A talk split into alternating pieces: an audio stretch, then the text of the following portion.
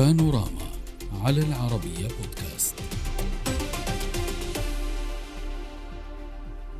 لقاء آخر جمع الرئيسين فلاديمير بوتين وألكسندر لوكاشينكو في مدينة سان بطرسبرغ الروسية منذ التوسط الأخير الشهر الماضي لإنهاء تمرد فاغنر الكرملين قال إن الاجتماع جاء لمناقشة الشراكة الاستراتيجية والتحالف بين موسكو ومينسك فيما تبين أن الرئيسين تحاورا بشكل مكثف حول خطر الناتو تجاه موسكو ومينسك في اجتماع يأتي بعد يومين من تحذير موسكو من أن أي اعتداء على مينسك يعتبر هجوما على روسيا. خلال الاجتماع أخبر لوكاشينكو أخبر بوتين بأن القوات البولندية تقبع على بعد 40 كيلومترا فقط على الحدود البيلاروسية. لوكاشينكو قال أيضا إن التقارير تفيد بأن أوكرانيا بدأت بإقحام بولندا ومرتزقة منها في الصراع الدائر على الأرض متهما وارسو بإعداد خطة لضم أجزاء غربية من أوكرانيا. كما أوضح رئيس بيلاروسيا أنه منع قوات فاغنر من التحرك إلى بولندا تجنبا لأي مواجهات محتملة مع بلد عضو في حلف شمال الأطلسي.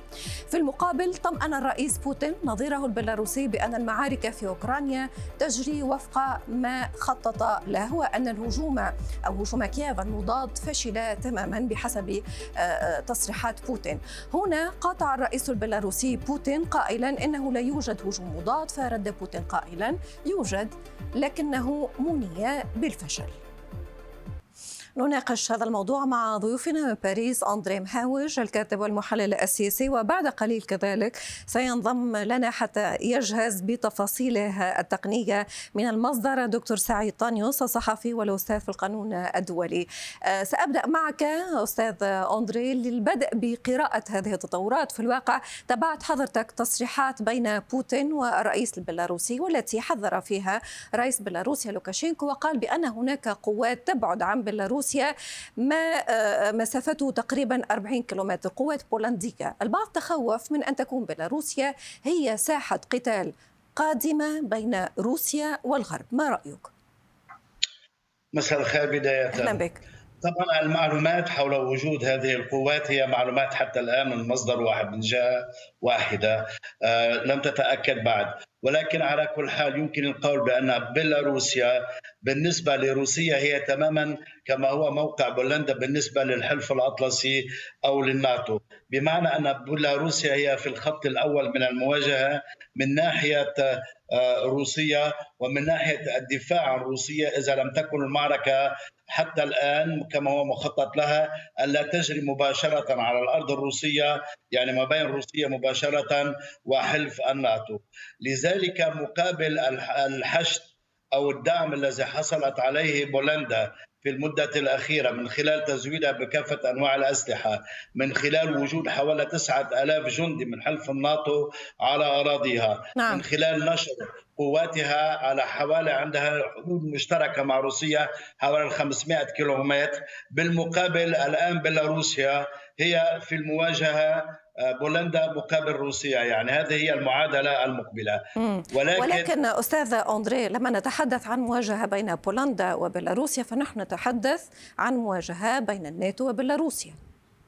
صحيح. ولكن عمليا المواجهة الآن هي واقع ما بين الناتو حلف الناتو وبين الاتحاد الأوروبي أيضا بما أن هناك يعني طرفان الاتحاد الأوروبي وحلف الناتو والطرفان يدعمان ويقدمان السلاح والدعم اللوجستي والتدريبات لبولونيا لبولندا من جهة مقابل روسيا. الحرب هي الآن كما هو معروف بين الولايات المتحدة الأمريكية بشكل خاص أو تحت نعم. مظلة الناتو بشكل عام مع روسيا ولكن حرب الواسطة بجيوش الآخرين بالوساطة صحيح. أه، سيد أندري تسمح لي بما أن ضيفنا غير جاهز أن أتبنى وجهة نظره طبعا أن اتبناها وصار معنا. طيب كنت قلتها من الأول. أه، أه، من مينسك الدكتور سعيد طانيوس الصحفي والأستاذ في القانون الدولي. دكتور أهلا بك معنا في الواقع. حتى حضرتك تجهز تقنيا. كنا نتحدث مع الأستاذ أندري مهاوج وفي بداية كلامه وكأنك أستاذ أندري شككت قليلا في تصريحات الرئيس البيلاروسي بخصوص آه، اقتراب قوات آه، بولندية من بيلاروسيا قلت بأنه على الأقل نحن نتحدث عن مصدر واحد. وهنا سؤال دكتور سعيد هل من مصلحة لرئيس بيلاروسيا بأن يتحدث عن مثل هكذا تطور؟ تطور قد يحيلنا إلى حرب بين حلف الناتو وروسيا. حرب هذه المرة ستكون أرضها بيلاروسيا. أنا بعتقد الرئيس البيلاروسي يقول عين الحقيقة وحتى هم البولنديين حتى آه، قالوا أنه نحن دفعنا بلواءين اللواء الثاني عشر واللواء السابع عشر إلى الحدود. وفعلا هذين اللواءين يتمركزون على مسافة 40 كيلومتر و90 كيلومتر من الحدود البيلاروسية. يعني هذه هذه معلومات حتى هم البولنديين أعلنوا عنها. يعني هذه ليست ليست مجرد تفكير من الرئيس البيلاروسي ولكن ولكن صحيح صحيح. ولكن دكتور سعيد في هذه الحالة ما الذي تريده القوات البولندية من الحدود البيلاروسية؟ إيه، هناك هناك يعني كما تعرف علاقات معقدة تماما بين روسيا من جهة وبيلاروسيا وبولندا من جهة أخرى. بولندا هي تستخدم كرأس حربة للناتو في الحرب في أوكرانيا. هذا واضح تماما. بولندا هي الممر الأساسي لكل العتاد والأسلحة الغربية إلى إلى إلى أوكرانيا والممر الأساسي لكل المتطوعين الذي يدفع بهم الناتو إلى الحرب في أوكرانيا. يعني بمعنى آخر أنا خليني أقول بصراحة وبكل بساطة خلينا نقارن هذا الوضع بالوضع الذي تقوم به إسرائيل بضرب كل الشحنات السلاح الإيراني في سوريا قبل أن تصل إلى حزب الله. يعني يحق لروسيا وبيلاروسيا فعلا أن تتصدى لهذه شحنات الأسلحة حتى على أراضي دولة ثالثة لأنه هذه أسلحة موجهة إلى صدور الروس. وتهدد كذلك أمنها الداخلي كما يقول بوتين ويكرر دائما في تصريحاته. سيد أندري هناك هواجس لديك تعليق؟ تفضل. طبعا هو من الناحية النظرية يمكن أن تكون لروسيا القدرة ليس فقط الحق على القيام بمثل هذه الضربات.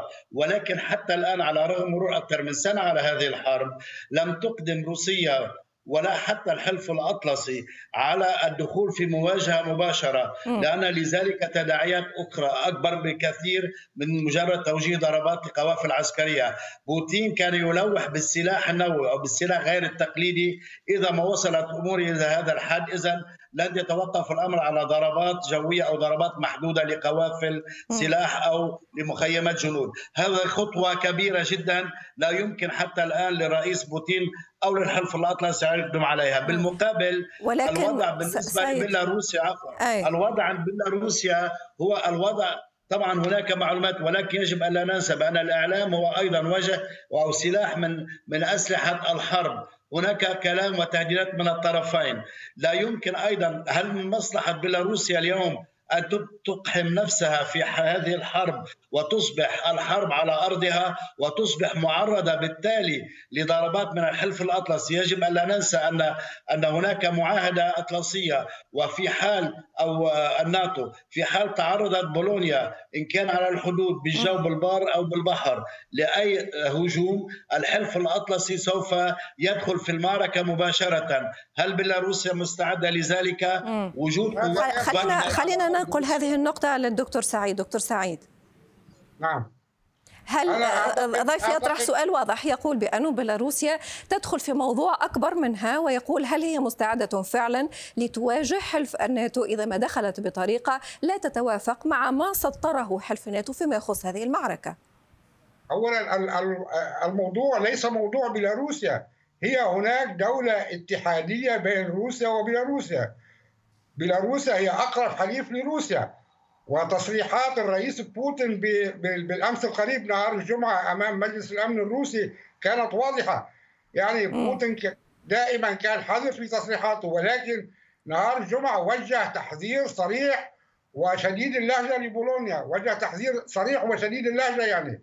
بعدين الروس والبيلاروس القيادتين يعتبران أن أن بولندا ربما هي يعني تنقاد إلى هذه الحرب وليس بالضرورة بدفع من الناتو. وعلى فكرة دكتور سعيد في نفس هذا الإطار كانت هناك وفي نفس تصريحات الرئيس البيلاروسي هو لا يتحدث فقط عن تورط بولندا هو يقول بأن بولندا تطمح لقضم آه، مناطق غرب أوكرانيا. صحيح صحيح. طب كيف؟ يعني هذا حتى الرئيس الرئيس الروسي نفسه بوتين هذه يعني تاريخيا منطقة الفوب وهي أكبر مدينة وهذا يعني ما يسمى بغرب أوكرانيا وهو شرق بولونيا بولندا. هذه مناطق ضمها الزعيم السوفيتي جوزيف ستالين إلى أوكرانيا من الأراضي البولندية. مقابلها ضم أراضي في غرب بولندا أراضي ألمانية إلى بولندا. والأراضي التي ضمها ستالين إلى بولندا في الغرب أوسع وأكبر بكثير من الأراضي التي سلخها عنها وضمها إلى أوكرانيا وحتى الرئيس الروسي بوتين ذكر تصريحات ذكر آه، هذه الفترة من التاريخ وقال بأنه على بولندا آه، أن تشكر ستالين آه. آه. صحيح في آخر تصريحاته من يومين ولكن سيد أندري هل يمكن فعليا لبولندا أن تتقدم مثل هكذا خطوة بيلاروسيا متأكدة من ذلك طبعا لا هل يمكن تصور بأن بولندا سوف تقوم بأي عمل عسكري من أجل إعادة أو استعادة أو قضم أراضي من أوكرانيا؟ يعني أمر هذا هذا سيناريو غير غير غير ممكن. هو تصور خيالي جدا أعتقد خصوصا في الظرف الراهن. لا بل على العكس بولندا كانت متخوفة وقد حذر رئيسها السابق منذ العام 2008 بعد ما بعد الحرب في جورجيا. قال بأن هناك مخاوف بأن تكون أوكرانيا هي الخطوة المقبلة بعد جورجيا وقد وصلنا إلى هذا الأمر. هناك أيضا موضوع القرى كل هذه الحدود سيدي. هذه الحدود الأراضي التي هذه البلدان التي أعيد تركيبها وانشائها منذ الحرب العالمية الثانية. اقتطعت أراضي من أمكنة كثيرة ومن دول كثيرة وألحقت بها أراضي أخرى. كما هو الوضع بالنسبة للقرى مثلا. نعم. ولكن هل يمكن أن نضع كل هذه الأمور موضع الشك ونعيد رسم الخوارط كلها من جديد؟ هذا أمر أعتقد بأنه نوعا ما من نوع من من أوراق لا لا, لا لا غير صحيح غير صحيح يا صديقي غير صحيح. جزر الكوريل مثلا جزر الكوريل ما زالت ما ما زال موضوع عالق بين اليابان وروسيا منذ الحرب العالمية الثانية. وكذلك الأمر. ليش عم تستبعد الأمور؟ إذا بولندا منذ فترة بسيطة منذ فترة بسيطة طالبت ألمانيا بتعويضات عن خسائرها في الحرب العالمية الثانية. هذا الحرب العالمية الثانية انتهت منذ نحو 80 عاما. منذ نحو 80 عاما وبولندا ما زالت تطالب ألمانيا بدفع تعويضات لها ليش هذا مستحيل؟ لماذا مستحيل؟ أنت تعرف أن إعادة رسم الحدود أو إعادة استعراض الأرض لا يمكن أن يتم بشكل منفصل بين بلد واحد أو بلدان أخرى. كل منطقة نعيد القول بأن كل منطقة بأوروبا الشرقية كل دولها أعيد تركيبها مجددا. وكما أعيد تركيبها مرة ثانية بعد انهيار الاتحاد السوفيتي يجب أن لا ننسى أن كل هذه الدول كانت تدور في فلك الاتحاد السوفيتي. ولكن سيد سيد, سيد أندري قد لا تقوم بولندا بذلك لوحدها. سيد أندري فقط حضرتك تقول بأن هذا الموضوع لا يمكن لدولة أن تتمه آه، آه، لوحدها بمفردها. البعض سيقول لك بأن بولندا معها حلف الناتو. آه، حلف الناتو؟ هل هل حلف الناتو اليوم موافق على هذه الخطة أو لديه خطة ما هذا هو السؤال. بالطبع لا. بالطبع لا. هذه حرب كبيرة هذه خطوة كبيرة جدا. قد تستدعي حرب عالمية ثالثة فعلا. يجب أن لا نحن على أبوابها نحن على أبوابها. انشئت بعد الحرب العالمية الثانية حرب استدعت آه، آه، خمس سنوات من الحرب ودخل فيها العالم أجمع وملايين القتلى. اليوم هل نحن على أبواب حرب من هذا النوع؟ ونعيد رسم الخريطة. نعم نعم نحن على أبواب حرب حرب من هذا النوع نعم نعم نعم. هذا الاستكلاف تكالب الناتو وتوسع نحو الشرق. فعلا يا أخي تصوروا تصور جميع المشاهدين فليتصوروا. أن روسيا نصبت لها قواعد عسكرية في المكسيك أو في كندا على أبواب الولايات المتحدة. كيف تقبل روسيا بأن ينصب حلف الناتو والولايات المتحدة قواعد عسكرية في بولندا وفي دول البلطيق؟ نعم نحن على نحن فعلا على أعتاب حرب كبيرة. نحن فعلا على أعتاب حرب كبيرة. وأنا وأنا أؤكد أؤكد وهذه معلومات وليست آراء ما بعد الهجوم الأوكراني المضاد الفاشل ليس كما قبله. أؤكد هذا. بولندا دولة ما بعد الهجوم الأوكراني المضاد الفاشل ليس كما قبله. وهذا ولكن دكتور بأي مقال اكتبه الآن. بأي معنى؟ باختصار. بمعنى انه هذه هذه الحرب ستتوسع. ستتوسع. قد تشمل هذه الحرب دول أخرى سيد أندري ستتوسع. قد تشمل بولندا. آه، إذا قلنا قد تشمل بولندا يعني هذه حرب آه، آه، أشمل أوسع ستشمل حلف الناتو بطريقة مباشرة. الحرب لا أحد يمكن, يمكن أن نبدأ يمكن أن نبدأ الحرب نعرف كيف نبدأ لا نعرف كيف تنتهي. ولكن حتى الآن لا يوجد أي قرار أو أي إرادة لدى الطرفين. لا لا لدى موسكو ولا لدى الحلف الأطلسي بتوسيع هذه الحرب وبالدخول بمواجهة مباشرة وشاملة. طيب. كل هذه الأمور يتبين من مواقف الاتحاد الأوروبي خلال اجتماعات قمته الأخيرة. الأسبوع الماضي كان واضحا بهذا المعنى. اليوم الحرب الأساسية هي حرب اقتصادية. طيب. حرب وضحت الفكرة آه، في كل الحالات أستاذ أندري الموضوع سيبقى للمتابعة لأن تصريحات هناك تصريحات أخرى كذلك لم نناقشها ولكن الأكيد في حلقات أخرى سنناقشها. سأكتفي معكم بهذا القدر لأن الساعة انتهت تماما. شكرا جزيلا لكما من باريس أندري مهاوج الكاتب والمحلل السياسي وشكر كذلك لضيفي من مينسك الدكتور سعيد طانيوس الصحفي والأستاذ في القانون الدولي. السلام عليكم.